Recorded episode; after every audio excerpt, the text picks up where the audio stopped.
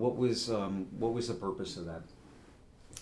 To uh, uh, challenge Pat Leahy to, uh, you know, as he enters, you know, whether he wins his next campaign or loses it, he's, uh, you know, obviously in, in, the, you know, final stages of a prominent career as a Vermont, uh, uh, U.S. Senator from Vermont. And I think he's been uh, complicit in one of the biggest problems that we've seen grow over the last generation in America, which is too much money in politics. And you know, here in the, he's got a you know, his lobbyist uh, associates uh, from um, you know Washington coming up to you know have dinner with him and go for a hike and things and give him five thousand dollars for a political action committee.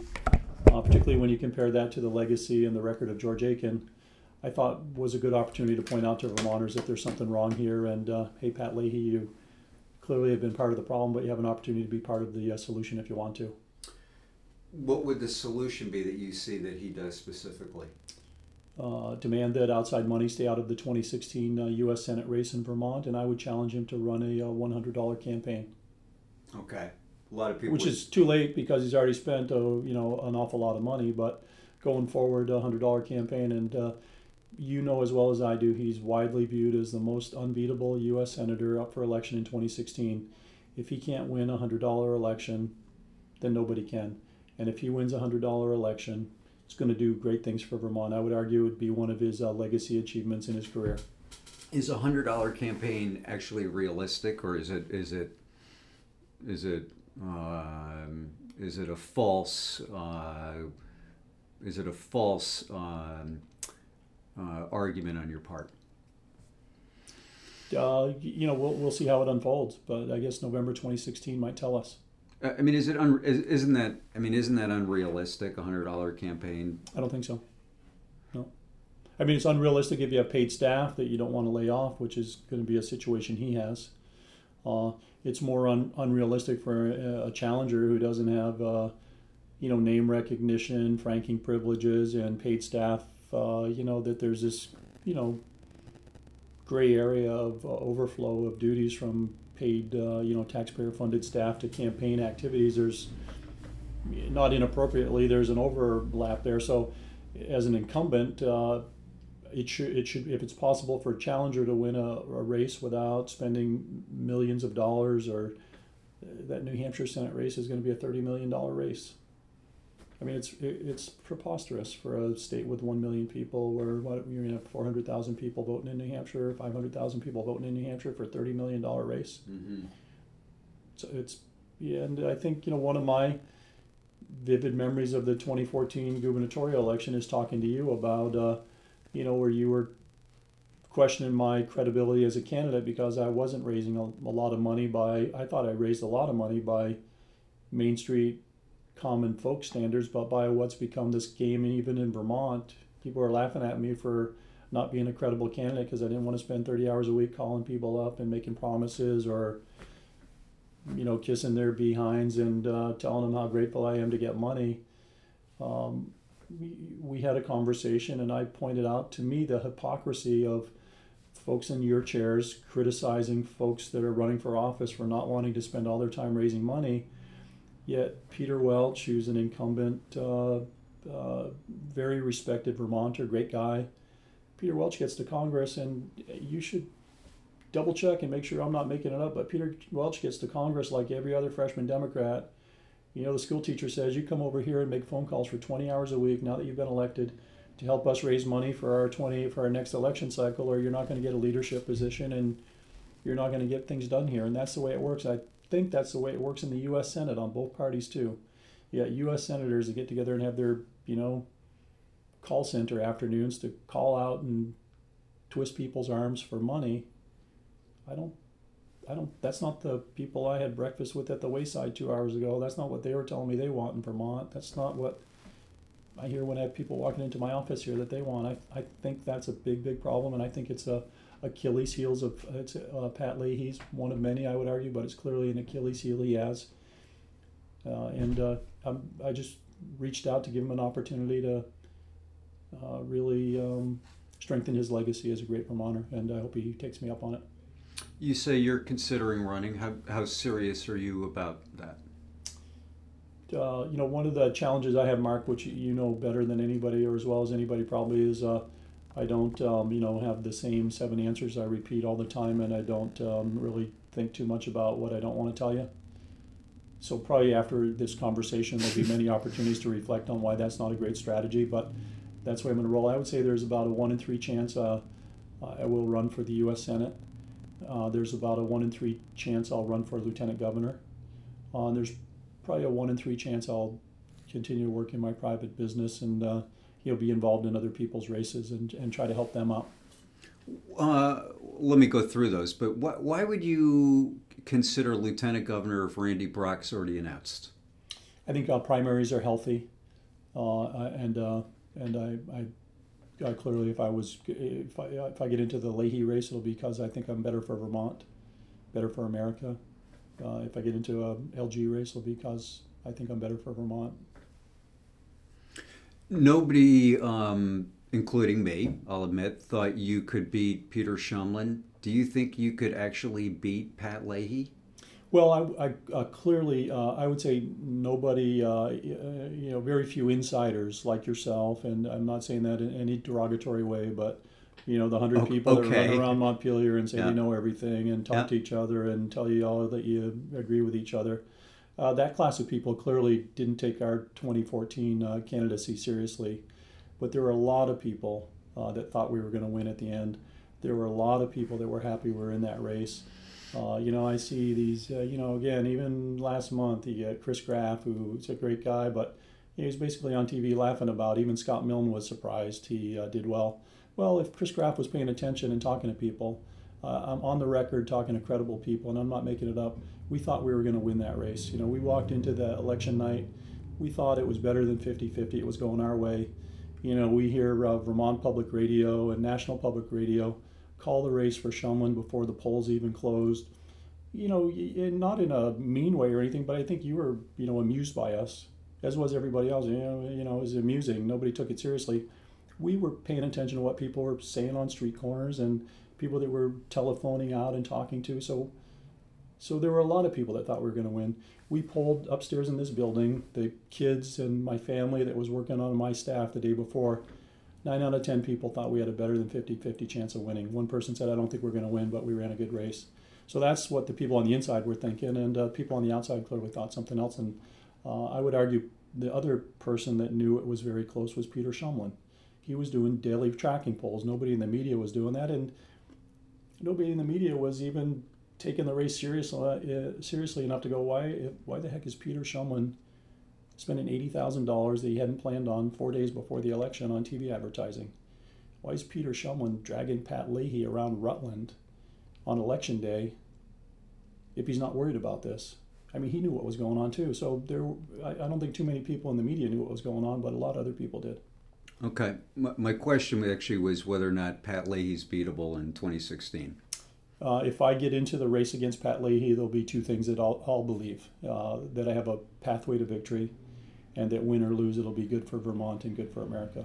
So you wouldn't just run to make the point about the campaign financing or just to give him a challenge? You're shaking your head. Yeah, no, no. I'll, I'll, I'll, I'll, granted, that it's not going to be. Uh, I'm not going to be a favorite going into that race, right? No matter what changes. I mean, but I think. Uh, So would, would we in the media be wrong to say that you are not favored to win the race? yeah, I think that would be a pretty uh, sure thing. Okay. Yeah, I think All you right. could take that to the bank. Okay. Now, you know, we'll see what happens by uh, November 2016 if I if I get into that race. Um, you know, I th- I think it's uh, going to be a it's a you know the textbook is it's a bad year to run in Vermont in a presidential year because everybody's going to come out and vote. Well, right. it's good. It's a strange year already. Uh, I I would argue uh, it's worse to be an incumbent that's got your fingerprints on the mess we're in as a state and as a country than it is to be a Republican in a primarily Democratic state in 2016. Pat Leahy's got his fingerprints on the mess we're in in the country, and an awful lot of people that are running for statewide office on the Democratic ticket got the same problem. So I don't think being a Republican's going to be a liability in 2016 if things evolve the way it's possible they can evolve. You say it's been a strange year. What do you make of the Bernie Sanders phenomenon? I, I believe, uh, and you know, uh, I don't, you know, humility aside or, or things, you know, I think there. Uh, one of your colleagues I talked to earlier in the week said, well, you, you think sort of you're going to try to catch this uh, wave of, uh, you know, the Trump, Bernie, uh, anybody but who's an incumbent kind of thing going on. And I, what I've heard from other people, and I, I think I agree with, is it, to some extent you can look at the 2014 governor's race in Vermont, which I, I happen to be in the right place on the right time on, admittedly but I think that was sort of a predictor or harbinger of what we're seeing on the national stage right now. I think you, you know, and I'm not saying this in a mean way, but you laughing at me week after week on your radio show and my stupid campaign and, you know, all these columnists, you know, saying we're a comedy show and things like that. Uh, I think people that were listening that know me, that, uh, you know, it's a small enough state where you don't just believe what somebody, you got firsthand experience to counteract what you hear. I think an awful lot of people said, you know, I'm, I, I can believe Mark Johnson or all these other people in the media or I'll believe my own eyes. And at the end of the day, they believed, I, I hope, their own eyes. And I think that that's what's great about Vermont. That's why, even though the insiders in Washington think Pat Leahy's the most unbeatable incumbent up for election in 2016 in Vermont, anything can happen. I, I never laughed at you on my show. I never mocked you on my show. I did question whether or not you were a strong candidate. You ran a campaign in a uh, different way than typically I and others had seen. Uh, I'm willing to concede that. But, you know, I think seven out of the eight questions that I've asked you today, you have turned around as an opportunity to sort of relive this 2014 campaign. And, you know, you're clearly still pissed about the coverage. Why? I'm not. I'm not pissed about the coverage at all. I'm uh, pointing out that uh, you, you know, I, I think you, you, you're you're reliving the 2014. You started off with a question. Nobody thought you were going to win. I just said, well, you didn't think I was going to win. That's it's not fair to start off by saying nobody thought I was going to win. You acknowledged that you were an underdog in that race. Mm-hmm. Okay. Yep. I acknowledged that in uh, June when I announced. Okay. And uh, people that were talking to me in November and asking me questions heard me say, "I think we've got a very good chance, and this is going in our direction fast." Uh, and I think you, you know, and uh, but I think you, you know, I didn't listen to you all the time, but you know, I have that uh, VPR debate where the whole headline is Milne got crushed. Well, I don't, I don't think so. I think Peter Shumlin was concerned that he didn't do well in that debate. I think there was an emergency meeting after the Tunbridge Fair thing, which Shumlin did not do well in at all. It didn't get any coverage in the media at all. Uh, they had this big talk to with him. I have a VPR debate. I have one question. I ask him about it he, either I was totally wrong or he lied. I assumed the media would follow up on that. There was no media coverage on it. They asked me if I got a follow up. I go, I guess not. My bad. You know, rather than people in the media going, "What was Milne talking about?" You were cracking jokes about the guy's running for governor, and he's saying, "My bad." Mm-hmm. I would call that laughing at me, Mark. Mm. Right? Okay. All right. All right. Fair enough. I, that that is one example that I I didn't think that was uh, that was the best answer, but um, fair enough. But, but why didn't the media follow up on what was what was behind that? Why did we walk out of that debate with uh, Shumlin's uh, aide? You, you know, yeah, I, you I know think... conceding that they didn't do very well, and then you got Anne Galloway, your boss, saying Shumlin won the debate. You know, well, Shumlin didn't win. You know, my read on it from being there, my staff and I got together, and we thought the election turned that day. And uh, my son comes down the next morning at 6:30 with his cell phone, like he's a kid who just realized there's no Santa Claus. Going, they're saying we lost, you know. So, so I'm not reliving the 2014, but I think you and all your buddies saying nobody thought, you know, you even got uh, Chris Graff on TV last week laughing and saying even Scott Milne was surprised. I called Chris Graff to have a conversation with him. He doesn't even bother to call me back. So that's not reliving the 2014 conversation. That's saying to Vermonters, take with a grain of salt what Mark Johnson tells you and what everybody else tells you, and make sure you find out what's going on when you vote in 2016. Okay. You will get no argument out of me on that. Uh, uh, I don't expect anybody to take anything um, in terms of political prognostications from me or anybody else, but anything more than a, a, grain of salt. I think we've all been proven wrong too many times. Do you, um, if you were to run for office in 2016, are you, do you have any confidence that you'll be treated fairly by the media? Yeah, yeah, yeah. Why? I mean, after what you just said. Um, I, I, I, I don't, and you, you, you, you and I had that conversation a couple. Times. I don't think it's unfair. I mean, I don't think people are out to get me. I don't think it's a fairness thing. I think it's a competence thing. I think, you know, so I, and I, I, I think, uh, you know, people learn from mistakes. Mm-hmm. You know, I mean, I'm going to be an underdog. I'm going to make a bunch of mistakes. I'm not going to, you know, you want uh, somebody that's going to have the same answer to every question, go interview Matt Dunne or Sue Minter. It's obvious that's their style already. They already figured out what their answers are. I'm sure they're going to evolve. I'm not going to do that. If you, if you folks want to, you know, use that as an attribute that makes me a incredible, not credible candidate, then we can do we can. That's the way it'll go. But I don't think that's unfair. You have the right to do that. I think last time you folks, I don't think you were unfair. I think you were wrong. Mm-hmm. What was your experience of the 2014 campaign? Uh, one of the great experiences of my life. Yeah, absolutely, without a doubt. You know, sort of on the personal side, you know, it sort of had the, you know, evolution of, uh, you know, getting into it, thinking my mom and dad were going to be, you know, be a fun part of that Right. uh, family relationship. And, you know, my dad uh, had some health problems. My mom died early into the campaign unexpectedly. And, uh, and, and, you know, that, you know, sort of, you know, was like a, uh, you know, you know, a double sh- dose of shock between my dad and my mom within you know 45 days, 30 days, Yeah. 35 days of each other. But then my kids kind of showed up, and uh, you know, I, I remember when my mom was running for the house 25 years ago, I'd be you know telling her what to do, and you know, you got to do this, mom, and I could you know she'd always be very respectful, but then I'd sort of get the eye roll once in a while. Mm-hmm. And I just, uh, it'd be like midnight after, you know, one of these 18 hour days, and my kids would be talking about what we get to do tomorrow. I go, thanks a lot, you know, with the eye roll. like, and uh, so at any rate, cir- circle of life or whatever, you know, my kids really stepped forward, ran that campaign, had other kids that stepped up that didn't have a lot of experience. It really made a big difference. And I would argue, estimate, I guess, is a better word, Mark. Maybe there are like a hundred people around Vermont. They got seriously engaged in that campaign and worked hard. Whether that working hard was ten calls a week or you got um, Buddy Barnett and Barry that knocked on three hundred doors for me. Mm-hmm. You got people that showed up from Northeast Kingdom that put together these fundraisers that I'd never met before show up. You know, that was sort of where you know that fundraising thing. I mean, Yeah. again, I, I I don't mean joking in a bad way, but you're on your show saying, "Oh, I guess Milne learned how to ask for money." I didn't ask anybody for money; they just showed up because they wanted to change Vermont. So, so, but, but, but and I would I would I would disagree with you. I'm not whining about 2014.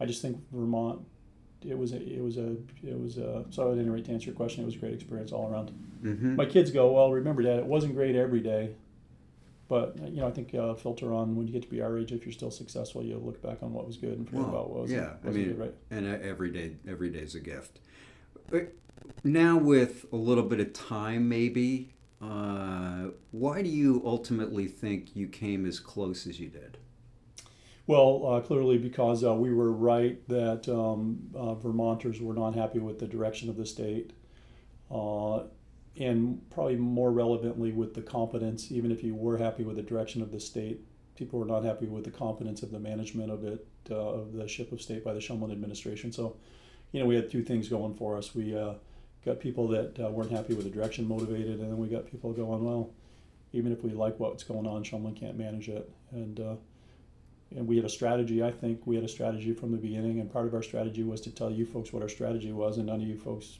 bothered to really take it like it was you know i, I figured that would have been something that would have had people realize what we are trying to do instead of sort of got lost in the mix. And but our strategy i thought was pretty good which is you know Shumlin's strategy is i'm not going to start campaigning until labor day so randy brock goes out and says stuff every day and gives Shumlin something to shoot at all summer long and the story is brock doesn't know what he's doing. We go we're not going to do that yeah, we're going to talk about what's wrong with Peter Shumlin and make him defend his record, and then we'll come in late with some policies. And granted, it you know it's complicated putting together policies that you know I'm going to stand up and defend and not go, yeah, you're right, you know, or, or brush off things. And but I thought we had a pretty good strategy, and uh, I think Vermonters uh, are not as uh, liberal, uh, progressive, uh, reckless with people's money uh, as the state uh, has been over the last six years, and we were in the right place at the right time. does leahy have the same weaknesses as shumlin did two years ago No, no, uh, Le- Leahy's totally totally different. Uh, very uh, respected uh, by Vermonters, but uh, Leahy is uh, a part of uh, creating the problem that we have in Washington as much as anybody in the U.S. Senate. You know, he's one of the most partisan people in the uh, U.S. Senate, and I don't think Vermonters are partisan. I think you know he's got a great reputation for bringing home the bacon. But I think uh, if somebody runs a credible campaign against Patrick Leahy, they're going to point out that's what everybody that's what every incumbent says. That's why we got an 18 trillion dollar deficit. Everybody that's why they spend all day calling lobbyists and asking them for money. Mm-hmm. Everybody brings home the bacon. That's Mhm. the problem with America. Somebody's got to be willing to stand up and say no. So he's, he's got uh, some liabilities. He's got much better uh, assets and positives than Peter Shumlin, but he's beatable. Every, everybody's beatable. Okay, but it sounds like you would have. You mentioned that against Shumlin, you really had two things that you were working with, and and it sounds like one of them wouldn't be there if you ran against Leahy. So That he's uh, incompetent. well, that no, that he, you know, the, I guess the more. Uh, and some of the personal, some of the personal animosity people had towards Shumlin too. Clearly, you benefited from, right? I didn't bring that up, and we and we didn't we didn't campaign on it at all. But uh, okay, you so what? What do you see that you say that that Leahy is stronger than Shumlin was two years ago? Am I characterizing that right? Yeah, I mean he's been elected statewide uh, since 1974. It's a pretty valuable asset. It's two to one Democrat to Republican in Vermont. It's a pretty valuable asset.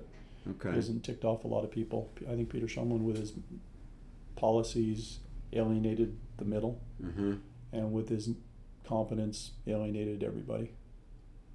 You know, Leahy's going to argue that he could bring home a lot more money than you ever could because he's got so much seniority. I mean, how do you, how do you counter that argument? It's uh, October 2015. You know, I'm not. I'm not in that I'm- race. I- understand. I mean, I'm not asking you to come up with a policy position. I'm asking you as somebody who you know observes politics. How do you how do you how can you how do you go against somebody who's a seven eight term incumbent who can bring home a ton of money, who's got the rank that he does on, on appropriations? I mean, it's it's tough. Well, if he was completely concerned about, you know, his value to Vermont was bringing home the bacon, he would have taken over chair of appropriations instead of letting uh, Mul- Mulcahy, uh, you know, Barbara Mulcahy or whatever Mhm. pronunciation of her last name is. So, you know, he's uh, into, uh, you know, judiciary and uh, being a partisan U.S. senator that can drive um, accomplishments for what I would argue is a minority of Americans and a clear minority of Vermonters. hmm Um, every U.S. senator has a lot of influence because of being one of 100 senators. I think uh, being a um, uh, Republican from Vermont, a Republican from New England, gives you a lot more um, value as a rare commodity than being a partisan liberal senator who's been there for 40 years. hmm It's my, my, my, my opinion. But hmm I mean, what I would say is, you know, clearly uh, Vermonters that are making a living off bacon that uh, Leahy's bringing home are going to be supporting me. On the um, on the hundred dollar thing, um, you'd need to spend more than hundred dollars. I don't think so. Okay. How, how, okay. So how how tell me how you would run a campaign on less than hundred dollars. Well, Pat Leahy can run a campaign on $100. I'll, I'll, I can run a campaign on $100. Pat Leahy decides he needs millions of dollars to defeat uh, somebody that uh, has very little chance based on all the people that know what's going on of winning. Then it becomes a different race. Okay. Okay. So I, I know you're gonna probably criticize me for this, but I think some people who hear this might think of this as sort of a false challenge. I mean, hundred dollars is that that doesn't really sound realistic. Are you you're just sort of are you trying to bait him into a, a low limit? What do you I mean? What are you really trying to accomplish with hundred dollars, Scott? I'm honoring the legacy of George Aiken, who I have a lot of respect for. My grandfather ran uh, George Aiken's office in Washington in the 40s for a while, so I've been hearing Aiken's story since I was a little kid. Uh, and I think uh, uh, you look at what's happened in the last generation. You had George Aiken, who had breakfast with Mike Mansfield, who was the Democratic leader on a weekly basis. Yeah. They worked to get things done, not to have lobbyists that are giving them money to promote uh, partisan special interests. I think uh, America is going to be much better if it goes back to a George Aiken, Mike Mansfield time in the way the Senate functions.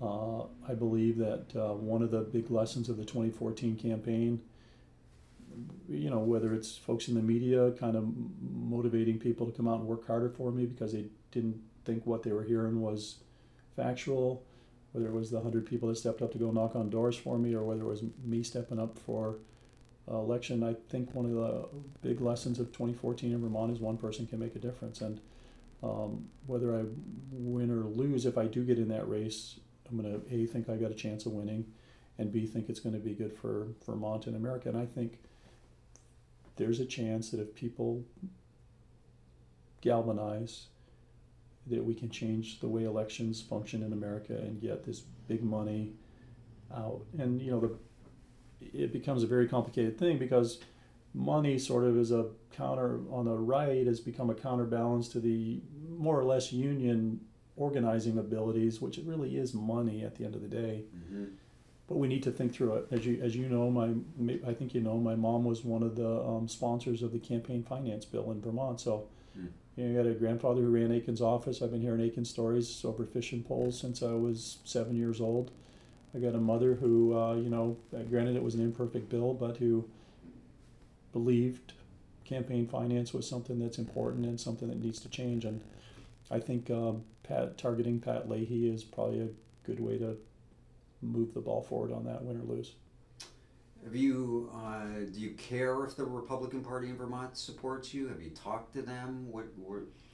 Yes, uh, I've talked to uh, the uh, uh, Republicans in Vermont. Uh, I've, t- I've you know, Heintz either misquoted me or I misunderstood his question or, or I misspoke. Um, you know, I have talked to the Republican Senatorial Campaign Committee about it. Um, and I care. I'd like everybody to support me. Do I think I need Washington support to win? Absolutely not. Do I think I need to have a, uh, uh, Republican um, uh, establishment in Vermont that's going to play team ball up and down the ticket on trying to change things? I, I think that makes everybody stronger. Mm-hmm. You mentioned Paul Heintz. Did you read his piece this week about the fundraiser that you were criticizing? Mm-hmm. What Yes. you, what'd you think of it? He's he's he's a good. Uh, he's a he's he, you know I thought it was good that he showed up and uh, and covered the story. You know I think too often things like that just go under the radar and nobody knows about them. Give you a little confidence, maybe in the me- in the Vermont media. No, I have. I, I mean, I, I, you know, I, this, you know, I, I'm, I, just between you and me, I'm not like I'm not. I don't. I don't think you guys were unfair. I just think you were wrong, and I think it's like everything. I mean, it's a challenge in everybody's life. You sort of get on autopilot. You do things the way you always did them, and you kind of think you're doing them right, and then you get a, oh shit, everybody's buying their stuff on Expedia. We better take a look at how we're doing things. We thought we were doing a great job. I mean, that's a 15 year ago problem. Mm-hmm. Now it's you know JetBlue's giving everybody double points to book direct. How are we gonna figure that out? Mm-hmm. oh yeah, maybe the Republicans aren't as stupid as we thought they were. Mhm. or you know, I don't mean to say that in a bad way, but I don't think it was unfair. I just think it would, you know, there's like this group think mentality, and I mean, uh, one of the th- two, two things that you're directly related to that motivated me to run against Peter Shumlin are one, can't remember who, but I think it's Eric Davis coming on your show in 2011 saying it could be 100 years before we see a Republican elected governor in Vermont again. Yeah, or I remember he also said that Peter Shumlin will be governor as long as he wants to be, or something like that. Yeah, I, mean, I, I probably heard that one too, but I remember hearing that and it didn't get challenged. And I'm going, that seems pretty preposterous to me, but didn't get challenged with that. But, you know, and, and I think that hubris contributed, you know, that, that contributed to the hubris of the Shumlin administration coming in, which led to a lot of problems. So a media that's doing its job is vital to everybody. The bigger one that you let uh, Hamilton Davis get away with probably in April of 2014 is saying, you know, Mark, what you got to remember is, and he's, you know, humping his single payer agenda, uh, in my opinion, but he's on your show and he goes, what we need to remember or appreciate is Peter Shumlin is smartest, is surrounded by the smartest team of any governor in the country. And I wasn't sitting there, but I basically sense you're just shaking your head yes and going, wow, I didn't know that. and it's like, that is friggin' preposterous or I'm going to get killed if I run for governor because that's one of the dumbest things I've ever heard. They're mismanaging on a level of never seen before in Vermont history, in my opinion. So what? What? Um. I mean, it's still pretty early in the ball game here. What are you? What are you? What are you thinking in terms of when you're going to decide? 2016. Yeah, you know, prob- probably pretty early, I would guess. But but I don't know. You know, I think strategy is more. Uh, you know, figuring out what a strategy is and what a team is and things like that. I've already got, you know, some key pieces of a team put together. Uh, uh, you know, and, and uh, I could, you know, just to point out, um, you know, I had somebody who volunteered, uh, was a great part of my last campaign. I haven't told very many people at all about the, uh, uh, and I'm going to out my strategy here. So, you know, but at any rate, so, you know, so I'm talking to somebody who volunteered who's been talking to me a lot about wanting to get involved in campaigns and having a paid position and things. And I didn't want to lead this person on anymore. So, told them what I was thinking of doing, which is running a hundred dollar campaign and making a statement. And it's going to involve anybody that wants to be involved is going to be volunteering and paying for their own gas mileage. And the downside of that is it excludes people that can't afford to do that to be heavily involved in the campaign. But that person's reaction wasn't, that's a drag, I can't be involved in the campaign. Wasn't, that's cool, I'm in. Wasn't, I applaud you for doing it. Yeah, it was, how can you possibly do that? I have to pay my bills. You know, I can't do that. And that's set, that's that person's reality.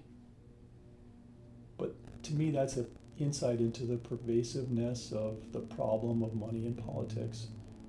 That multiplied by two orders of magnitude is what goes on in Washington, D.C. all the time.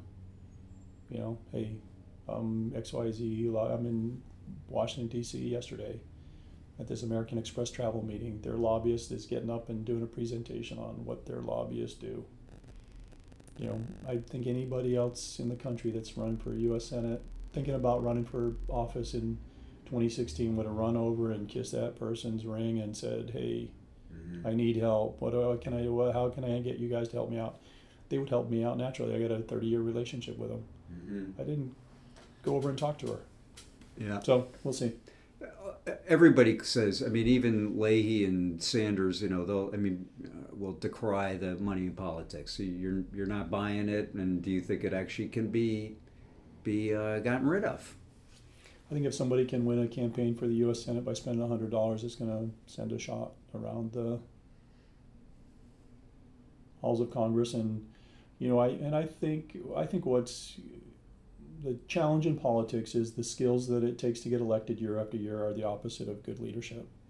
To get elected year after year, you got to figure out what people want to hear and tell them that, and pretend you're leading the parade in my opinion, if you want to be a good leader, you, you know, you want to listen to people, make sure you understand what people are thinking, but you got to figure out what you want to do and what you think is right, and be willing to get your head cut off, politically speaking, for that. And I think I got a pretty good track record of seeing firsthand with my mother that that's a noble way to operate in public life. I think if you look at Senator Leahy and most of the other people in Washington, they run around and say Citizen United's terrible, money in politics is terrible. Hey, I'm having a fundraiser for five thousand dollars. Come on over and we can talk about it.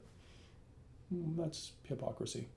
So, um, I think if you don't take any money from people, and uh, you don't solicit money or take money from outside interests, and you lose an election, that's at least you're not a hypocrite.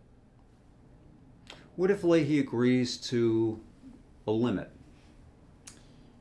Uh, I I, I would, if I were Pat Leahy, I would run a hundred dollar campaign. He's clearly going to win. We'll talk about some issues that I think are important. And I, I, you know, I, I don't think I've ever voted for Pat Leahy, so I'm a big minority in Vermont. Um, you know, partly you know because I got a better appreciation for Aiken than most people do. Partly because I you know like Dick Mallary in that '74 election, and uh, I worked for Stewart Ledbetter in the '80s, so I've you know, got a firsthand, you know, perception of Pat Leahy that's different than a lot of people. He's a great Vermonter. He's done a lot of good things. I got a lot of respect for him. But I don't think he's going to go down in history as one of the top two senators from Vermont. You know, Aiken's ahead of him. Um, if he wants to go out on uh, putting some walk into his talk of we need to get money out of politics, he'll probably get reelected and he'll uh, make massive uh, strides towards having a legacy that's going to be tremendous, in my opinion. Mm-hmm. Does it bother you that he tries to compare himself to George Aiken? I don't, I, you know, I don't pay enough. I, don't, I haven't heard him compare himself to George Aiken, so I don't know that. Well, he, I mean, he'll talk about his years of service. He just, uh, at one point, passed, became the longest serving senator after Aiken. Uh, I think there's a there's a, an attempt by the senator to try to put himself up on that same Mount Rushmore of Vermont political leaders. Yeah, it, um, I, I would, if I were him, I'd probably try to do that too. You know, I'm me, and I try to uh, say George Aiken's name whenever I can. So, and I'm a travel agent, just so you, just to remind you. hmm You are. And it did uh, could, could you run another campaign? Did it uh, did the 2014 campaign negatively affect what you try to do here to the point where that would that's an issue? Uh, no, no. I, you know, I think it, I think it, you know, uh, I'm a small business and I'm pr- pretty valuable to our, you know, b- business. And I, you know, checked out for seven months, pretty much, uh, except for, but I got a great management team, and uh, you know, so I think some people don't like my what I did politically and are less likely to buy here. But and some people maybe the other way. But I think most people in Vermont go. I mean, if you, you, you we saw that with my mom over civil unions, people were saying Mhm. they'd never do Yeah. business again, and I I think people respect people that get engaged politically or in social things, and if you disagree with them, it's better to have them out there talking about it and having a business that can support their voice. And um, you know, we got a lot of growth uh, uh, opportunities in this business. We're, you know, uh, about 75 people, and, you know, depends on the year, 50, 60 million dollars in sales. I think in five years we'll have a 200 million dollar business here Wow. um, you know, if I get elected and, um, uh, you know, I would need to figure out a way of, you know, distancing my, you know, I couldn't have my, you know, 400% growth come from defense contractors and Right. lobbyists that travel, right? Or it'd be a pretty hypocritical thing. So, you know, uh, so we'll see. We'll see. There's a, there's a whole bunch of balls And in the there. Vermont media might even report on, on stuff like Yeah. that too. yeah, that would be good. Yeah. Yeah, or even, you know, the Vermont media would probably start buying stuff from me. Yeah. There you go. Is there anything you want to add that I haven't asked you? No, but I hope you uh, uh, edit a lot of what I told you. Okay. Sure.